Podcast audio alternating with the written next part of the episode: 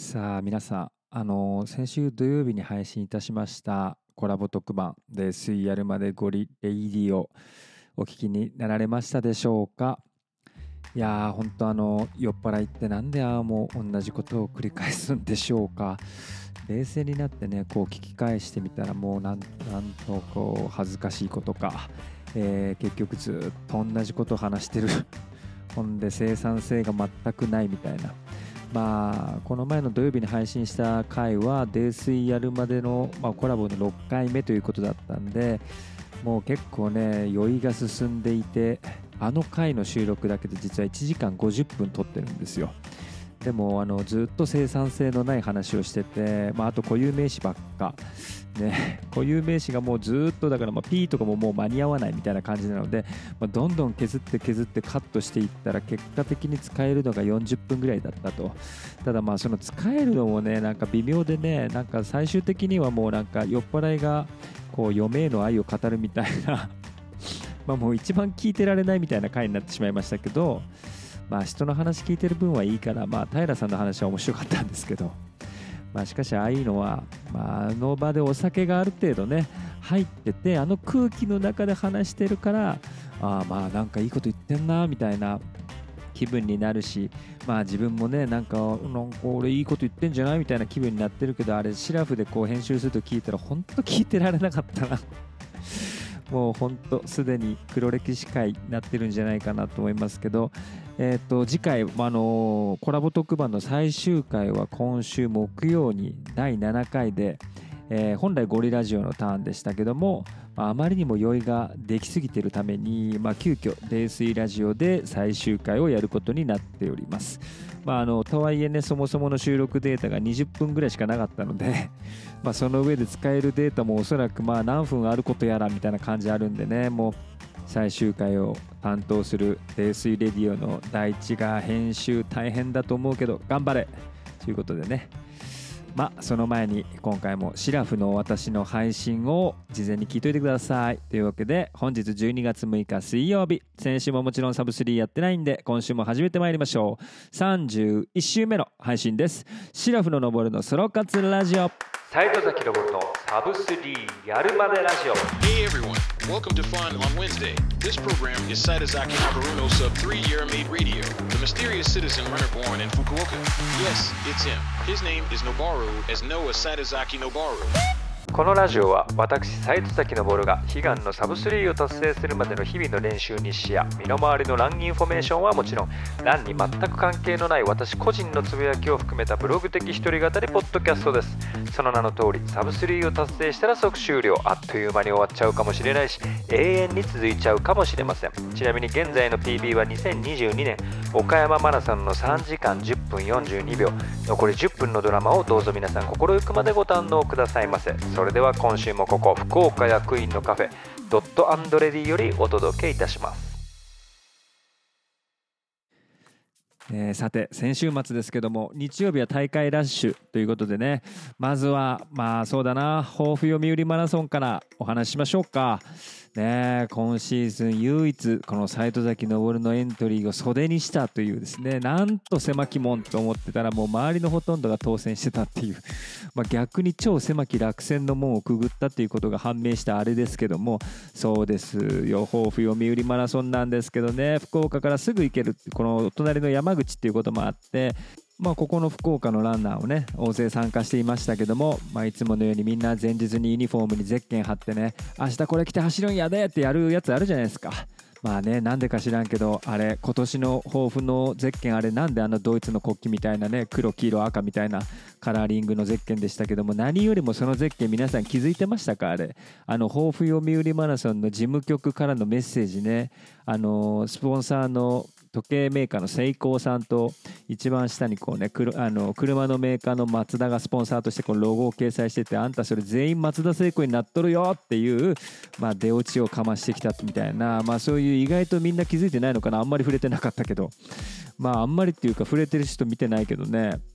まあ多分みんなレース前で頭がそんなボケにまでこうこうな気が回んないみたいなとこあったかもしれないけどあれ抱負読み入りの人は気づいてんのかなあれは。わざとやってんのか。まあそれをあえてこう上に成功を入れて下に松田を入れることで聖子松田ってこうちょっと松田聖子がやっぱり望んでたこう海外進出を叶えてあげてるみたいなところもなんかこうね事務局の愛を感じるかみたいなとこありますけども、えー、まあそれはいいとして、まあ、それは置いといていやこれね本当ね、まあ、置いとけ置いとかないんかいって話ですけど、まあ、これ本当ラジオのいいネタ見つけたと思ったのでもう必死に黙ってました。ね。だから今こうやって言えてすっきりしてますけど。さあその松田聖子ゼッケンですけども。まああのゼッケンねちょっとなんか出れなかった身としてはね欲しかったなと思いますけどね。あれでそれでまあまあまあなかっただろうけどもしサブ3なんかした暁には額に入れて飾っただろうなと思いますよ。なんで抱負読売マラソン？の運営事務局のボケのクオリティの高さに今回感心してるんですけどそんなことはどうでもいい。どうでもいいんですよ。はい。ついにですよ。今回のエールランニングクラブねマドネーが大阪国際女子の参加標準3時間7分を切ってフィニッシュしました。いやー悲願達成おめでとうございます。いやーねちょっと応援してましたからねずっとね。まああのこの日はあのマドネーはあれですよ。もう松田聖子にインスパイアされたんでしょうね。全身白いウェアで攻めてましたよ。白いパラソルでしたね。いやこれはねやるなと思ってだから気合入ってんなと思って。でまあ赤いスイートピーとかねまああとなんだ青いサンゴ礁もあるからまあちょっと赤とか青とかで攻めてくるかいやそこ白できたか白いパラソルできたかと。ねさすがねこれはやってくれんじゃねえかなと思ってましたけど、まあ、そこ関係ないけどまあでも本当有言実行ですよ。ねすげえ本当に。いやあの実力で言うとねもう絶対できる実力を持ってたのでまあ本当、まあ、余裕の突破って言いたいところではあるんですけど、まあ、本人はね多分すごいやっぱ緊張と不安とっていうのもあったのでまあおそらくもうねギリギリのもうもう溺れそうになるような感じで走ってたんじゃないかなと思いますけどまあ、これで、あの来年1月、来年つってももう来月ですけど、えー、ギリギリ間に合ったんじゃないですか、1月28日開催の大阪国際女子全国の、えー、ランニング女子の超エリートたちが集まるあの大阪国際女子に滑り込むことができたんじゃないかと。かっこいいですね。本当で次は大阪国際女子の完走っていうのもまたこれハードル高いんでね。あのさっき調べたんですけど詳しくね。大阪国際女子の関門って4つらしくて、えーと、スタートがそもそも 12, が12時15分。スタート昼過ぎのね。12時15分スタートで第1関門が5キロの12時38分。ねこれスタートしてから23分後です5キロ。いやヒヤヒヤするね、これ。サブスリーペースで行ったら5キロ21分15秒なんで、もうちょっとだけ気を抜いたらもうファッてやられてちゃうみたいなね、すぐ回収されちゃうみたいな。しかもクロスなんでね、まあ、そんなまあ言うても、まあね、1分とかグロスに差がつくようなことはまあないでしょうけどね、人数も限られてるし、まあでも30秒って考えても結構きついんじゃないかと思うけど、ほんで次の関門が20キロです。20キロ13時45分。だから5キロ関門からこの20キロまでの15キロの間に1時間7分しかないんでね。まあ、キロ4分半で行ったらアウトします。30秒アウトするっていう。怖い。ほんで次が30キロ関門で2時30分、14時30分なんで20キロから10キロ。45分だから10キロ45分でここでまあジャスト4分半ですよキロ4分半ほんでラストの関門が38キロ。ここの15時8分か。だから30キロからまあ8キロしかないんで8キロで38分でしょ。だからまあキロ4分半で行ったら4分 36, 36分ですからまあ少し余裕持てんのか。まあでも一切気抜けないですね。これずっとこう4つの関門超えていくまで。これあのあれですかね38キロクリアしたらあとはこう別台と同じ感じなんで別台も40キロの最後を超えると、まあ、あとはもうねみんな歩いたりしてもフィニッシュさせてくれるんだけどまあこんな感じなのかそれともどうなんだろう。まあでも関門4つしか書いてなかったからそういうことなのかなと思いますけどまあでもシンプルにねこの38キロのラストの関門までって考えて38キロ地点は2時間53分で通過しておかないといけないということなんでまあこれ計算合ってるかどうかわかんないですよこれ。あのもし出られる方でこのラジオの今の僕のこの話を参考にペース作ろうっていう人いたらこれあと窓ねね。あのダメよ。これ聞いちゃダメ。これは聞いちゃダメだからちゃんと自分であれするかもう周りのねそのもうなんだもう何何回も出てますみたいな人にしっかり聞いてください、ね、あくまで私素人が言ってます。いいですか？そもそもあの大阪国際女子の参加資格すら持ってませんからね私ね。一素人でその参加資格もないようなあのペーペーのランナーが今話をしているってことを頭に入れて聞いてください。なのであの、まあ、自己責任でどうぞっていう感じなんですけども、まあ、どっちにしろ完走するのも楽じゃないっていうのがねこの大阪国際女子なんですけども本当別大が可愛く思えてくるあのピリピリした別大でさえ可愛く思えてくるっていうね別大だってキロ5分だからね関門がずっとね、まあ、それ考えたら4分半とかでまあなんだ行け行かなきゃいけない、まあ、なんなら4分半じゃ遅いみたいな関門やっていかないといけないってこれは結構大変ですよ。ね、まだまだ気が抜けない。もう来月ですから。あっという間ですよ。もうこの年末年始ね返上決定ですね。はい頑張ってください。っていうわけでっていうかあのエールのあのランニングクラブの女性メンバーで多分この大阪国際女子の標準タイムを突破したっていうのは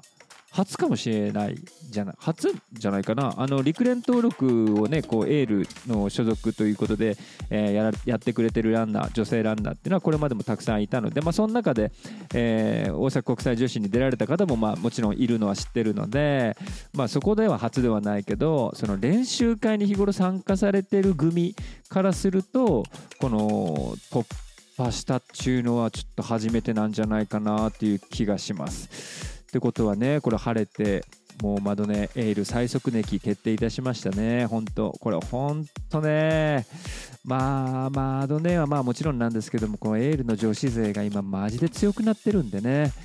まあもともと強いゆきさんとか奈々ちゃんみたいな人もいるけども、まあそうではなくてっていうところからコツコツとね、スピードつけてきましたみたいな人マジ多いんで、本当いい刺激たっぷりいただいております。まあほんであの、応援ナビでね、エール含め大堀ランナーたちの抱負組の追っかけをずっとやってましたけどまあその何て言うんですか、まあ、この前駅伝妄想速報やってましたけど、まあ、それぞれのこうラップからねこう5キロおきに届いてくるラップから妄想するこの例の妄想速報をずっとやってました頭の中で。ああもう飛ばしてんなとか逆に俺ちょっと自重してんのかなそれともなんかちょっとなんかダメだったかなとかまあその5キロおきなんでなあくまでね。まあそのそのラップのタイミングでしか状況がわからないもんなんで、まあ、妄想するしかないんですけどもまあね。まあマラソン走ってる身でねあれですけどまあこうして応援するってもなんか何のプレッシャーもない中でねただただ応援するっていうのも非常に面白いなって最近本当に思います。いやまあしかしね本当大阪国際女子マラソンの参加資格ゲットっていうのは今回やっぱ一番のトピックなんじゃないかなと思いますけども。ねまだね本当おめでとうございました。もうえらい頑張ってましたからね。いや本当ハヤツが強いんですよねこの人は本当。あのランニングも強いんだけど意志が強い、ね、練習でも垂れないし確実にしっかりやってくるし、まあ、本当見習わせていただかなきゃいけないなと思います、まあ、ちなみにあの全く余談ですけどあの娘さんがね私の大学のあのしかも同学部の、ね、後輩だっていうことを聞いておりますんでね、まあ、後輩って言ってももうもちろん世代が全然違うわけですけどっていうか大学生の娘さんいるんですよ。なんだこのパワフルカーじゃん。ねかっけえなと思って。マジでかっけえな自分が大学生の時自分の母親何やってたかなと思いますけどまあそれはそこ比べるとこじゃないんだろうけどもいやマジすごいっすよね。このこの女子のこのタイムっていうのはこの男性ランナーにしたら軽くサブ映画ぐらいの価値はあるんじゃないかなと思うんでね。もう本当稽古をつけてもらいましょう。本当の大会ごとに強いランナーがしっかりこう結果をねやっぱり窓ねだけじゃなくていろんな人が結果出していくのをこうそばで見ていても羨ましくもありますけどもまあ本当やっぱね当然ねそしてやっぱこう次こそは自分もねってなってるなってるよ。なってます。うん、もうこの年になってもねやっぱまあそういうふうに思えてるっていうことはまあ素敵やんみたいなとこありますけどまあ本当羨ましい、まあ、あのなんか速報近くゲットしたよみたいなあのストーリー見た時羨ましいなと思いました。ね。えはい、ほんで、あの同じ日にはですね少しこう遅れてですけども福岡国際マラソンも開催されてました。あの今回日本人の超エリート選手っていうか、まあ、いわゆる MGC ランナーっていうのがですね、まあそのまあ、今回おそらく標準タイム突破しなきゃいけないとかっていうのもあるんでそのファイナルチャレンジでねだからまあ東京に絞られてるランナーがむちゃくちゃ多いんだろうなっていうこともあるし、まあ、MGC からまだ言うたってそんなにね日にち経ってませんからね、まあ、そんな中でもあの果敢にこう、ね、サブテンランナーとしてねこうトライしてくれた黒崎播磨の細谷選手。まあ、ラストがちょっとこう海外勢にこう振り切られた感じはあったんですけどやっぱ地元福岡の人間としてはやっぱりあそこにこうね、果敢に出てきてくれたっていうのはもう本当ありがたいなと思いましたし、まあ、タイムはねあの標準を切れはしなかったけれどもまあというか今回標準切るのはまかなりハードなんでしたけどねまあそれでも8分台とかじゃなかったかな。まあ、天候天候はそんなさして悪くもない感じ風もそんなねなかったんじゃないかなと思うけど、まあ、福岡にしては、まあ、例年に比べるとちょっと冷えてたかなぐらいで、うん、でもどうだったんだろうね実際走ってる人たちはね分かんないしね、まあ、あの私はちなみにあの自宅のすぐ前があのこのコースなので、まあ、そこで子供たちと見てましたけど、まあ、トップ集団の圧って本当毎回思うけどやばいあれもうすごい近くで走るからあれダッシュだから普通の人の。あれ200ついていけるのかな？だキロ3分ちょっととかでしょ？ちょうどまあまだねハーフぐらいなのでキロ3分ちょいってことを考えれば、まあ、頑張れば500くらいはついていけるかもしれないですけどまあでも多分500走り切った後吐くと思いますけどはい。まあちなみにねまあこれあの福岡国際あるあるなんでしょうけど多分この相対比較みたいになっちゃってるからだろうけどあの最後の方のランナーさんたちがこう異様に遅く感じるみたいなだからこうなんだろうねあれこれぐらいだったら俺も走れんちゃうか？みたいな感覚になっちゃうんだけどまあ、それでもフル2時間半前後で走ってる方々たちなんでね、まあ多分キロで言って3分半とか3分40ぐらいでおそらく走られてるんでしょう、あそこ。まあそれってね、まあ私からしたら1キロ TT ですよ。1キロ持つか持たないか。ね、それでフルマラソン走っちゃう化け物しか出てないレースですよ。それ考えたら本当すごいなと思いますけど、あのちなみに来年の福岡国際はね我らがエールの代表藤井翼君も出走が決定しています、まあ、出走が決定しているというか出走資格をゲットしてますこの間の福岡でね、まあ、だから出走できるんでねちょっとね。でもどうなんだろう。翼くんでさえね、それこそ後方を走ることになるんだよね、多分ね、2時間31分がこの前の福岡だったので、まあ、福岡コースがあるとして、まあ、そうじゃなくても2時間30分切るぐらいの今、実力だったとしたら、もうおそらく後ろの方を走る翼くんでさえそんな感じなんでとんでもないレースだなと思いますけどそれ考えたら、まあまあ、まさにそれこそねジョー君だとか福田明日香選手とか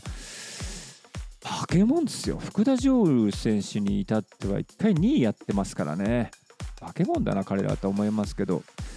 まあほんでまあ一方でねやっぱちょっと不名誉な話ではある。地元の人間なんで不名誉な話ではあるんですけど去年は確か白バイが事故って問題になってましたけど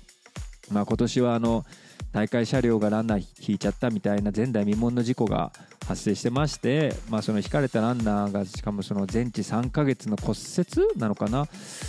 まあ、しかしフィニッシュしてるっていうのを聞いてビビりましたけど肘か何か確か骨折されたとかで全治3ヶ月ぐらいということでマジで災難だなと思いますね。多分このランナーからしたらですね。あの事故の動画っていうのもニュースで見ましたけどまあ、そのその引かれたランナーだけじゃなくて周りのランナーたちも走るの一旦止めて心配してたぐらいなんで、まあ、結構な衝撃やったと思いますけど、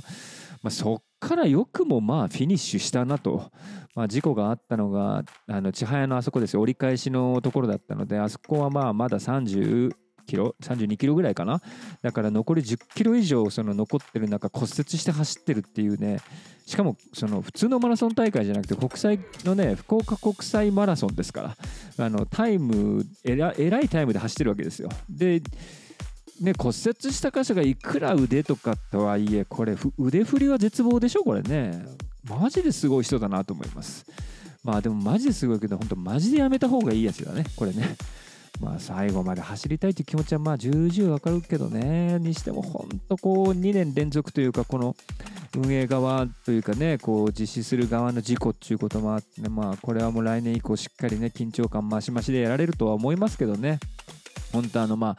あのー、なんだろうこう別にスネ夫みたいな話をしたいわけじゃないんだけどあの41キロぐらいかな今回。そのラスト本当ラストの給水箇所あたりでこう先頭のねその外国人選手3人とその追いかける細谷選手、まあ、それぞれが違う中継車両が、まあ、そのバイクが追っかけてたんだけどあの、まあ、先頭の2人が少しこう大きくガーッと膨らんだねこう中央車線の方になんでか知らないけど、まあ、その時にこうバイクがね若干交差するように見えてあ危なっと思った瞬間があってあの中継を見ててね、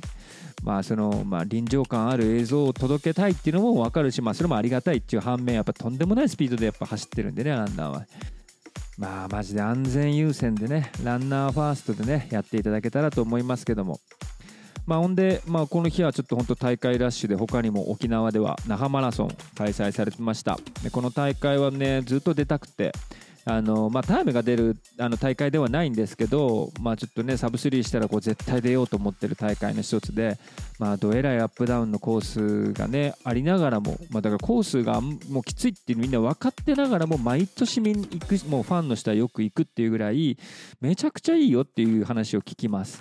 コース悪いのにめっちゃいい評価されるっていうのはこれすごいと思うああ本当。ね、だからそういうとこ一回走ってみたいなと思っていて、まあ、早ければね来年の12月これ那覇走れたらいいなと思いますけど、まあ、あのこちもねやっぱ福岡と沖縄意外と近い近いというか飛行機がねこのあのスカイマークかスカイマークで1本ピュッて飛んだりとかするとそんなに高くないとかもあったりとかして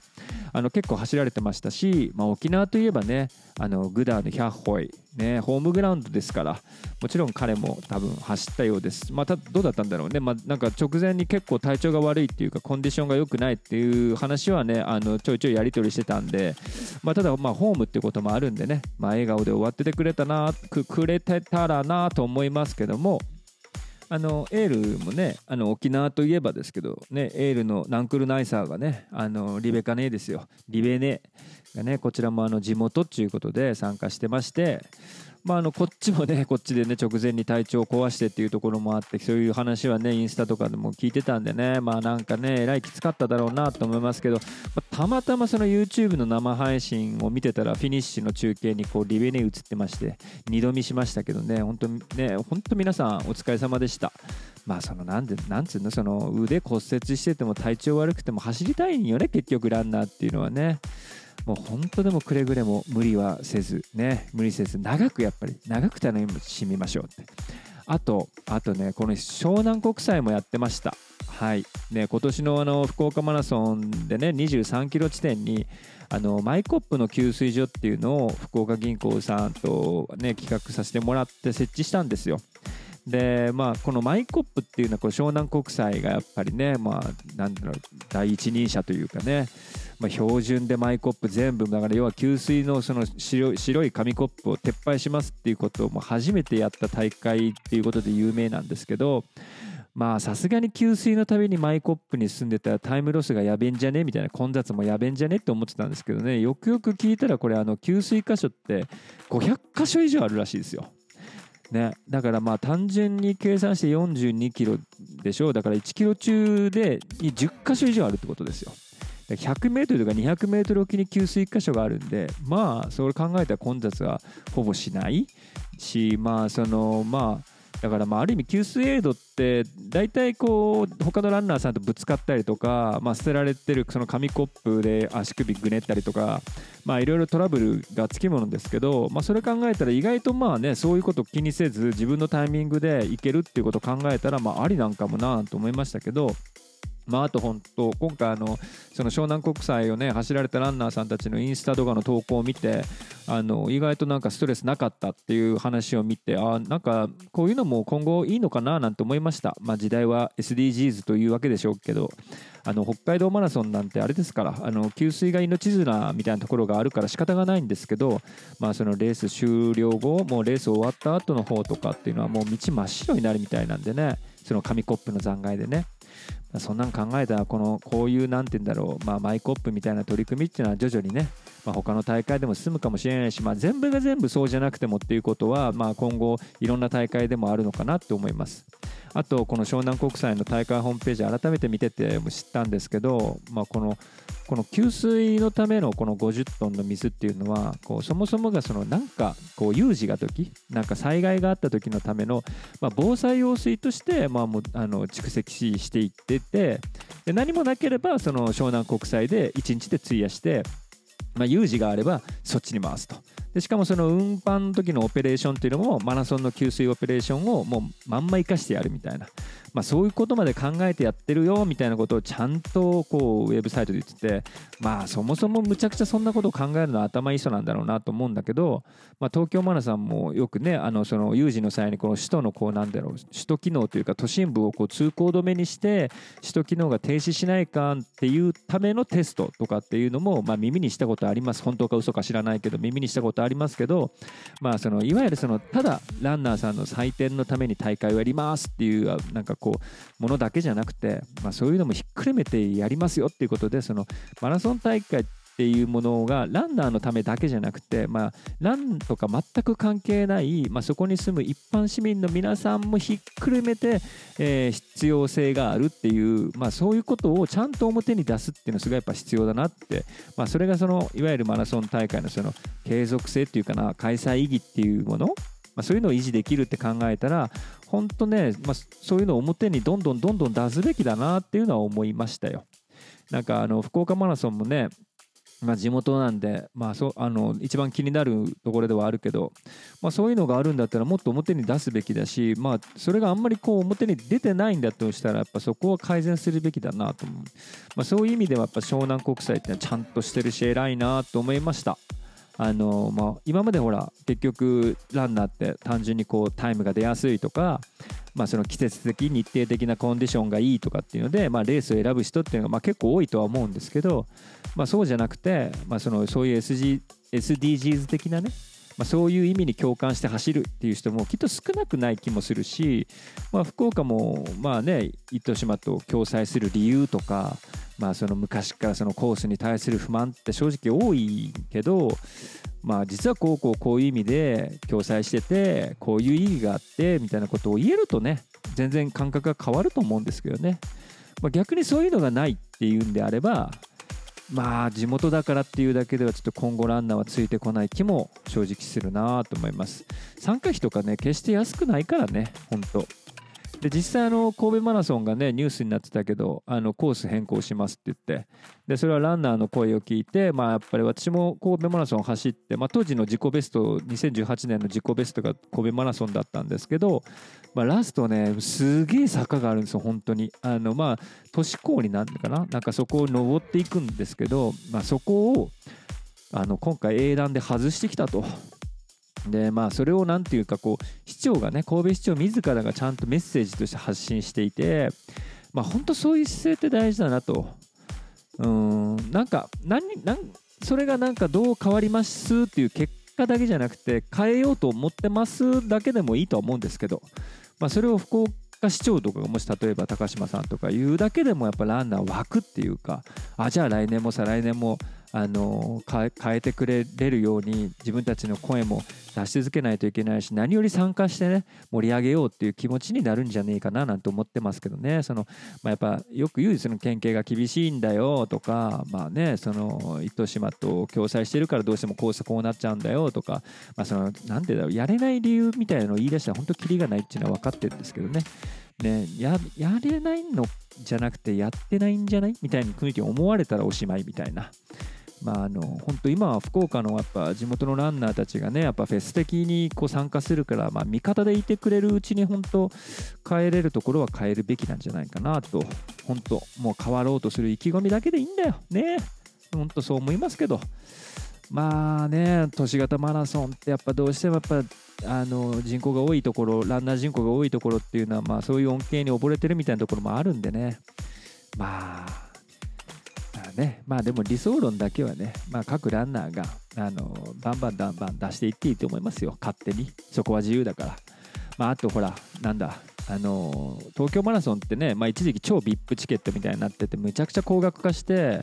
まあ、それにつられるみたいな、つられるというか、じゃあうちもみたいな感じで、こういろんなところのこう各地、各地方のエントリー費用も軒並みバーッと上がり始めて、でなのに東京マラソン実はエントリー費用今、ね、最近下げてるにもかかわらず周りっていうかまあはその上げっぱなしみたいなところがあって、まあ、そこもねやっぱね大義名分がねなんかうーんって思うようなことたくさんありますよね。まあ、東京マラソンってやっぱりそういう意味では人気倍率むちゃくちゃ高いから、まあ、潔くできるんだろうなっていうところも正直あるとは思うし、まあ、地方大会がね本当コロナきっかけにどんどんどんどん縮小したり、まあ、極端しなくなっていったりみたいにする中で、まあ、それぞれのこう存在意義みたいなのをまあね今後はちょっと打ち出していかないとねきつくなるんじゃないかなと思いますけど単純にこうエントリー費を上げてなんとかそこ賄いますじゃなくて。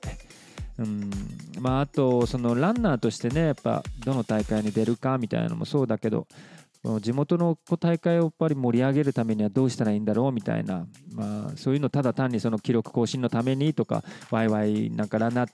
友達とねワイワイするためにとかっていうので参加するんじゃなくて、まあ、たまにでいいからねなんかこの大会をやる目的とか意義みたいなのをまあ、そのちょっとしたことにこう心を寄せる瞬間みたいなのがあってもいいんじゃないかなって最近思ってます。あの本当偉そうに聞こえちゃったらあれですけどこれね本当すごく最近考える。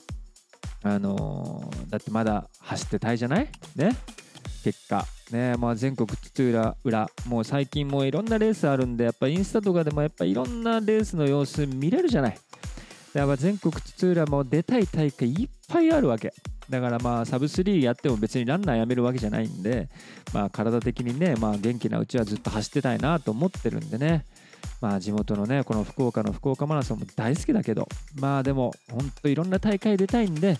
まあやっぱそういうこう個性を持った大会がやっぱなくなるっていう未来だけはちょっとなんとか避けたいなと思ってまあなんかボケっと考えてます。本当無責任ですけどね。無責任に考えてます。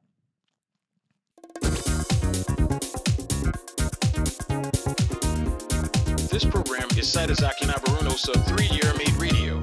Stay tuned. さてさてまあそんなね人の心配してる場合じゃねえや、えー肝心な私のサブ3に向けての練習状況を皆さんちょっとお伝えしますね、えー先週の水曜日の夜まあ本来であればエールの大人の練習会っていうのがあるんですけど、まあ、月末っていうことがあって月末は毎回クローズしてるので、まあ、大堀でぼっち練やってきました、まあ、6キロのペース走、まあ、キロ設定でいうとキロ、4054分5秒の設定でやりましてこれ面白いことにジャスト24分29秒なんでもう意外とセルフペーサーでね誤差なしでしっかりやれました。ただやっぱりセルフはきつい。ね、一人でペース見ながらポイントするのってまあ本当きついなってもう改めて思いましたけどで、まあ、この日は一応6キロ完了して、まあ、休む間もなくというかちょうど終わったぐらいにこうジョグしてるこうセブントレイルズの友野さんを見つけたんであ一緒にジョグでダウンお付き合いしようと思ってバーって近づいていったら実は友野さんジョグではなくて1キロインターバルののその間のリカバリーの途中だったとというところで一緒にやるみたいになってこううわーどうしようと思ったけど、まあ、さっきまでねお一人ポイントやってたんで、まあ、寂しかったんでしょうね。2つ返事でついていってしまって。まあその後2本、まあ、同じく405ぐらいのペースで、えー1キロ2本やりました。だからその日はね6キロペースをプラス1キロ2本みたいな結構ガチめの練習ができました。おかげさまです。で、えー木曜日金曜日っていうのは残念ながらもうこれがねこの年末の怖いとこ残念ながら仕事で走れず予定消化できずみたいなとこでしたけど、えー、と土曜日には16キロ、えーまあ、5分45秒スタートで4分半まで上げる、まあ、ロングビルドアップ緩やかにずっと上げていくビルドアップ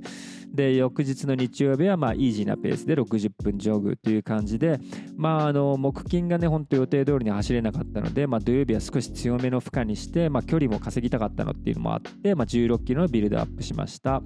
で、まあ、前にもねちょっと話したと思うんですけど、まあ、この12月とこの1月っていうのは、まあ、レースが私ないんですよ。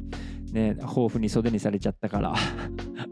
あのというわけでねここずっとばかりにあの強化期間みたいな感じしてますけどあのジョグ付けではなくて、まあ、ジョグをするにしても、まあ、距離より、まあ、質の方にフォーカスしようかなって今思ってる感じでございます。まあ、あのだから全体的にペースをこう底上げしている感じ？だからあのどうしてもやっぱりキロ4分半とか4分15とか4分10の壁っていうのがあって毎回やっぱその壁にこう勝手に自分で跳ね返されてる気がするんで、まあ、この間のあのマックランフェスの時の20キロの時そのあんまり気負わずに走ったらこうキロ420、400えー、と4分20ぐらいの、まあ、ペースだったらハーフ、まあ、20キロだったら意外と持つなみたいなことが分かったのでまあだから自分で勝手に天井を作っちゃってる感あるなみたいなとこあって、まあ、だからそのキロ4分10ぐらいをそんなに気負わずにやれるようにするためにえー、っていうか、まあ、なんならですけど、まあ、やっぱ10キロ40分カットっていうのはやっぱ別大前にはやっておきたいなっていうところもありまして最近ちょっとねこうスピードっていうかスピードって言ってなんかみんな速く走るってイメージになるけどそういうわけじゃなくて、まあ、あくまで必要最低限のスピードをこう体にこう馴染めるための馴染ませるためのあの練習をしているっていう感じです。まあその分だからやっぱケアとかはめっちゃしてますけどね。まあ年末でこう仕事がどうしてもやばいっていうのもあってまあそのなかなかどっかねその整骨院行くとか、まあ、スポーツマッサージするみたいなことができてないんで、まあ、セルフケアを今すごくやってる。まあでもあの9月とか10月のあのジョグ漬けの時みたいにもう物理的に走る時間が多すぎても疲労が抜けないみたいな感じでは今正直ないのでもう真の真はさほど疲労してないとは思うんですよ。とか言いつつやっぱりどうしてもペースが上がるとやっぱりこう一歩一歩のこう負荷がやっぱ足には結構来てると思うので、まあ、そういうところあとお尻だ背中だとかの筋肉はもうほぐすようにしてます。まあね、本当ただもうこういうこの今負荷を高めましたっていう時毎回毎年あるんだけど負荷高めましたよっていう時に限って毎回ぎっくりとかやるっていうのがこう私のね毎年のルーティンなんでまあ本当気をつけてやんなきゃなと思いますけど、まあ、まあ、次の別題が2月なんでねもう2月なんでってか2月の頭なんでねもうビビりながらやってる時間も正直ないっていう。なのでまあ正直ちょっと攻めようかなっていう感じで攻めてます。で、えー、と月曜日は、えー、とエールジュニアの付き添い連で、えーとまあ、子供たちは別ですけど私は 800m のインターバル10本。でリカバリー200入れてで設定はキロ4あの本当はこれの日は6本しようと思って行ったんだけどまあまあ、腹八分目ぐらいでね終わら終わっておこうかなと思ったんだけど、まあ、意外と体がまだやれるよっていう感じだったので結果10本にしたという感じですね。こういう時が本当にもう怖い。もう毎回そう。いつもこれ。僕のことをよく知ってる人は周りの人たちはもう今あこいつそろそろ何かやらかすかもしれんなって思ってるかもしれないっていうぐらいマジでねこういうちょっと調子がいいというか走れてる時は何かしらやるんでね。まあ気をつけないな気をつけたいなと思ってますけど。えー、っと、ほんで、えー、っと、今日、えーと、あ昨日はね、火曜日はお休みして、今日今水曜日、取って出しなんで今日は、えー、水曜日なんですけど、水曜日の朝、えーと、久々に早朝ランをしました。6時から走って、大堀公園。えー、キロ4分40ぐらいの、まあ、イージー、イージーペースよりちょい早ぐらいのジョグです。だからジョグの質ちょっと上げるっていうのも最近あるのでそれでまあ8キロぐらい走って、えー、ラスト、えー、家に帰るまでも含めて、まあ、大堀公園一周と家に帰るまでで、まあ、2キロぐらいはもう本当にもっとゆるいジョグ6キロ6ぐらいのジョグで帰るみたいな12キロやりました。でねあの帰ってから知りましたけど速報のニュースで知りましたけど、まあ、大堀公園でちょっと事故事件どっちか分かんないですけど、まあ、ちょっと痛ましい事故事件があったみたいででそれが8時ぐらいに警察に通報がされてたみたいなので、まあ、ちょうど私が帰った後かな。家に着いたのがまあでも7時40分ぐらいだったので、まあ、ままだ全然その後ですけど、まあ、走ってる時実はそういう状況になってたと思うとヒヤーと思いましたけど、うんまあ、大堀はやっぱりあの池に当然柵なんかないし結構こう小さい子とかもやっぱりこう間違って落ちちゃうみたいなこともまああるだろうし、まあ、酔っ払いとかもね、まあ、いますからね実際ね、まあ、その花見のシーズンとかなるとどうしても舞鶴公園で花見しててそのまんまみたいな人もいますんでね、まあ、ちょっと本当あれ気をつけないといけないですよっていう話なんですけど、えー、とちなみにあのシューズで言うと、まあ、今週あの水曜の6キロペース走の時にナイキのヴェイパーフライ2ですね。で週末の土曜日の16キロのロングビルドアップがオンの、えー、エクリプス。で日曜があの日曜の60分ジョグがオンのコーストで月曜日の 800m インターバルの時にオンのフロー4で、えーと、今日ですね。今日もエクリプスで走りました。もうあの最近本当緩いジョグとか、まあ、あのそういう時はもうコーストで走ってて、まあ、キロ5前後のジョグとかビルドアップはもうエクリプスかもしくはヨネックスのエアラス。でポイントポイントというかまあインターバルやろうかなという時はだいたいフロー4かヴェイパー。で、まあ、エールのね、練習会みたいな、ちょっとこう、外せないみたいな緊張感ある時は、まあ、オンのクラウドブームエコー3みたいな感じで、最近ほんといい感じで、このシューズの使い分けができている。で、ポイントにね、まあ、先週、前回だったかな、あの、長崎典型みたいなの時に話しましたけど、あのナイキのベイパーを久々に履いたら意外と良かったみたいなこともあって、まあ、ベイパーをポイントでこう併用するようになってなんかこうあのベイパーってやっぱ死んで捉えないと足ぐねるんで僕は。なので逆にフォームをちゃんと考えながら走れるっていうところではなんか面白面白い使い分けができるようになってきたかなと思ってます。で中でもやっぱりオンのエクリプスの信頼感が最近もうパないパないですよあれは。あ本当にいいシューズだなと思います。だからあのまあ出張とか旅行に行くんだよみたいなその土地でこうランもやって帰ってきますよみたいな時はまあ今エクリプス一択かもしんない、まあ、ジョグもできるしふと思い立ってポイントしようみたいな時にまあそんなことないけどまあでもやろうと思えばできるしね。まなんならハーフぐらいだったらレースも出れるし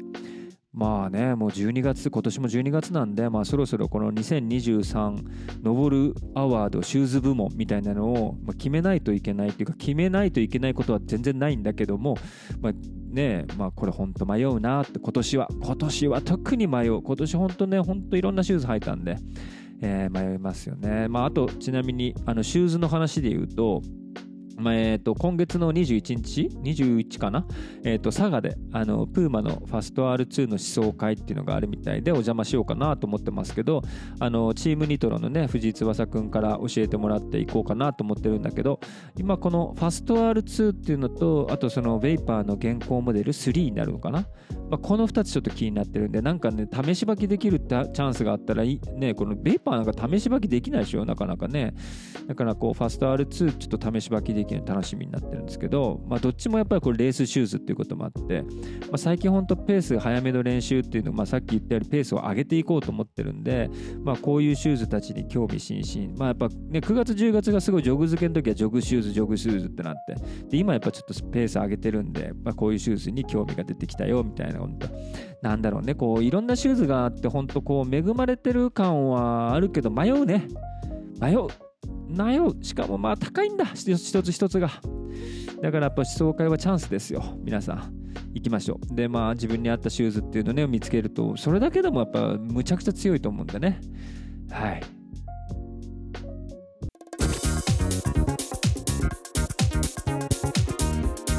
This program is Saitazaki Nabaruno sub 3-year made radio. Stay tuned. さてさてもう年末ですねまあ、あの去年の今頃は私あのタイにそういえばあのチーム福田城のメンバーとして行ってきまして、まあ、バンセンっていうタイの、まあ、ローカルビーチそこでのハーフマラソンに参加してきました、まあ、あれからもう1年経つんだなと思いますけどね本当早いですねあの番宣ハーフのあの時のあのテンション高めの模様はあの YouTube でも公開してるんでこう番宣ハーフ、えー、サイト崎登るとかで検索してもらえたらと思うんですが、まあ、とんでもなくテンションぶち上がりしてる海外ランナーをはしゃいでる40代の姿をね、えー、見ることができるんでねぜひ生態観察だと思って見てやってほしいですけど、まあ、この時あの一緒に夫婦言ってる夫婦おじさん夫婦妖精おじさんもうおじさん妖精みたいなの相棒をしていただきましたあの鈴木さんですけどね鈴木さん今膝の手術をされていて、まあ、入院中ということもあってまあ、たまにこうストーリーで様子をねこう拝見することもできますけど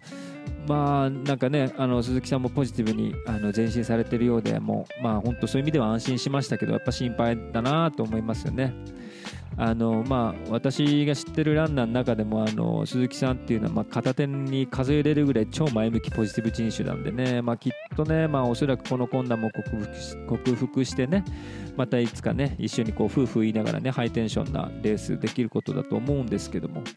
まあそうか。なんならその友野さんさっき言ったセブントレールズの友野さんだってね膝手術してまあ1年。だか結構な期間走れなかったと思うんですけどでも先週それこそ一緒にインターバルさせてもらったりするんでまあ、まあ友野さん自身もとんでもなくバイタリティの塊みたいな先輩なんでね、まあ、ほんとそういう先輩ばっかりなんでね周りがね、やんなきゃなっていつも教えてもらってる感じですよ。もうお尻叩かれてる気分ですけど。まあそう。冒頭でも話した窓ねもそうですしね。で水やるまでゴリレディオでねこの奥様への愛を熱く語っていたあのね平さんもねそうですよ。もう先輩方が強いのよ。ほんと。ひよってるじゃひよってる場合じゃないの本当にね。まあそんなこと言うて年末ですね。年末でもう大河ももうあと2回ですって。ね。大河のない日曜日がやってくる。ね今年の「どうする家康」もあの最初は微妙だったんだけどなんだかんだ今ではあのこの松潤家康結構好き。ね、あの特殊メイクすごいなと思いますけどね、だいぶでもご自身もね、太ってあの体、役作りしてんじゃないかなと思いますけど、ね、松潤アイドルなんでね、なかなか太って役作りするっていうのは結構大変だと思うけど、かけてんだろうなと思いますよね。ほんでその大河ですけど、まあ、今週はその大阪の陣ということでね真田丸大活躍みたいな感じになってましたけど、まあ、そのなんなんだろう皮肉なことにというか、まあ、真田丸が活躍しちゃったおかげで結果的にあのなんだカルバリン法だカルバリン法っていうあの当時のあの最終最新兵器、まあ、最終兵器みたいなあのでけえ大砲を使って大阪城の天守閣に思いっきりパワープレイでバンバンバンバンあの大砲を撃ち込むっていうことをしてもう本当雪村何やってくれてんねんみたいな空気もありましたけどまああれはきつかったね。あの中に、その天守閣の中に、その千姫っていうね、まあ、家康からしたら孫娘です。二代将軍秀忠の娘が、実際そのお城の中にまだいるんですよね。でそこにいるの分かってて、打ち込むじいさんの怖さ。もうそれをこうそばで見ながら止める術を持て持てずにあたふたする父親の秀忠みたいなその悲しすぎる構図っていうのがもうなんかもう何ともでしたけどまあこれが戦なんじゃみたいなこと言ってましたけどね本当人間のする愚かな所業じゃみたいなこと言ってましたけどまあ時代が本当いくら進んでもまあね今もまだ中東とかねウクライナとかではまあそのカルバリン法どころじゃないですからねもうもうそれこそとんでもないミサイルもうそれがこう普通に民間施設とかにバチバチバチバチ打ち込まれてるわけですよ。まあ本当にだから人人間ってバカだなと思いますよねああいうの見てるとね。まああれって結局そのね家康にとって孫娘の千姫がね城の中にいてそれに向かってじいさんがねまあその大義名分としては、まあ、他に多くの犠牲者を出さないうちに戦を終わらせるっていうためだけにやってるっていうところでなんかちょっと美談的に書いてるとこありますけどまあ、その遡ってみればその、ね、広島とか長崎の話も、まあ、あれもその戦争と終わらせるためにっていう大義名分でとかっていう言い方をしても決してそれは正義じゃないっていうところは当然あるわけなのでまあ本当ねただのパワープレイですからねえぐい話だなと思いました。本当戦争って何一つ評価できないというか何一つ大義名分を持たないなっていうのをこう改めて今回のドラマ見て感じましたけどまあ、あとその、まあ、あと2回しかないんで、まあ、実際描かれるかどうか分かんないですけど、まあ、この後ね大阪冬の陣は一旦和睦っていうことで終わるんですけど、まあ、その次にね大阪夏の陣って言って夏にまた続いちゃうわけなんですけど、まあ、この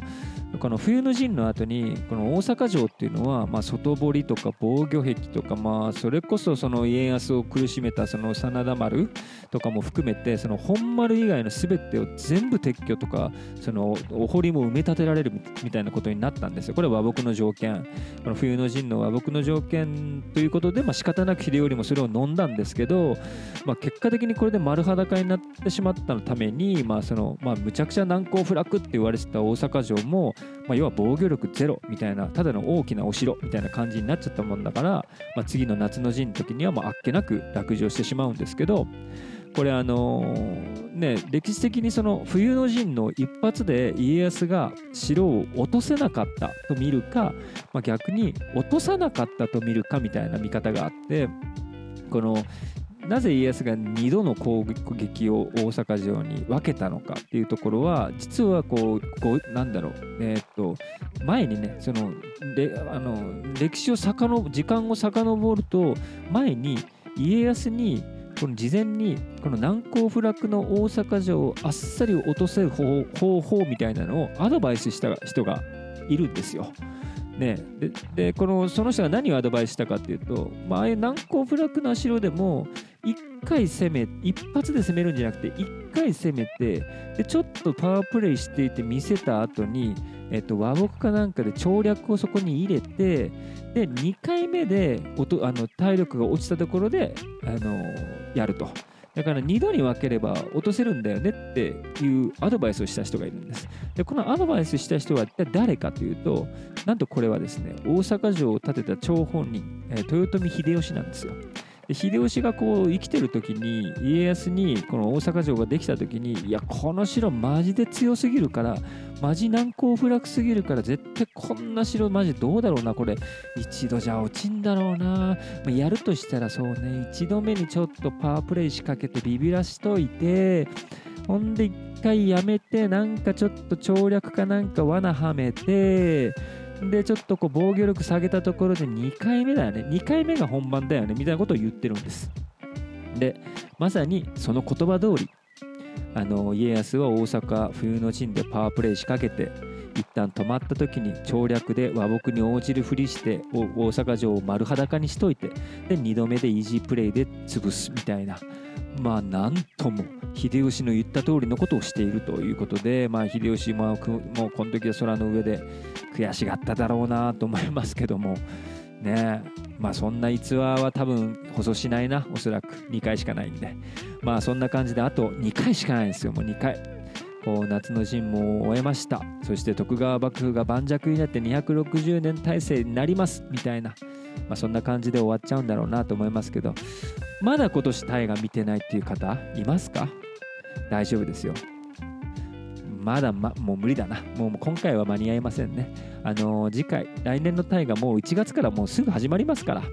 ね、あのディアゴスティーニ分かりますディアゴスティーニも最初の1冊目って結構大事だったりするでしょ、ね、なので皆さん一発目を見てくれたらいいんで、もう今年見てないとしても今年はもう見ないでよろしい。ね。あの、来年から一緒にまた見ましょう。来年がね、ちょっとね、不安なんで、あの正直、あの、なんだ、平安時代、えっ、と、清少納言かなえー、の話？紫式部？どっちだったっけな？みたいな話なので、まあ、ちょっと苦手というかあんま興味のない歴史ものなのでちょっと一人で見るのはちょっと心もとないみたいなところがぜひ皆さん来年は一緒に見ましょう。別題までだから2月までなんですけどね。別題でサブスリーね北九州まあまあまあまあ春までに終わらせますから。えななんでねまあちょっと大河が盛り上がってきたなっていうぐらいでもう終わっちゃうんですけどもまあまあ皆さん来年から一緒に見ましょう。というわけで皆さん今週はまあこの辺りにしておきましたがもう50分話しましたね。やる。あのー、なんだかんだでね結構喋ってしまうんでしょうね。はい。というわけで、えー、サブ3やれば即終了終わりに向かうラジオ番組ではございますが、ひとまず来年2月別大の結果次第ということになっておりますんで、まあそこまでお付き合いください。えー、ご意見、ご感想などあればぜひコメントやインスタ、私のインスタグラムの、DM でも構いませんので、どしどしお気軽にお送りくださいませ。番組内でもご紹介できたらなと思ってます。あと、Apple Podcast で、そうえー、Spotify もですね、えー、番組のフォローや登録が可能です。えー、フォローや登録をしていただくだけで、この番組のサポートにもなるということもありますんで、ぜひともお手数をおかけしますけれども、ご協力をお願いいたします。斎藤崎昇のサブスリーやるまでラジオ。次回は、えー、次週水曜日の32週目の配信となります。まあ、なんだかんだでね、あのコラボ特番もありましたんで、えー、福岡マラソン以降も続いてましたあの土曜日の天候配信ですけども今週は久々に本当にございません、まあ、なんでね来週まで1週間のおいとまとなります、えー、今週末も青島太平洋マラソン奈良マラソンまあ、その他全国津々浦々マラソンシーズン真っ盛り、ね、出場される皆さんの対岸成就をお祈りしております。というわけでそれでは皆様今週も良いランニングライフをお過ごしくださいませ。Have a nice running day. バイバイ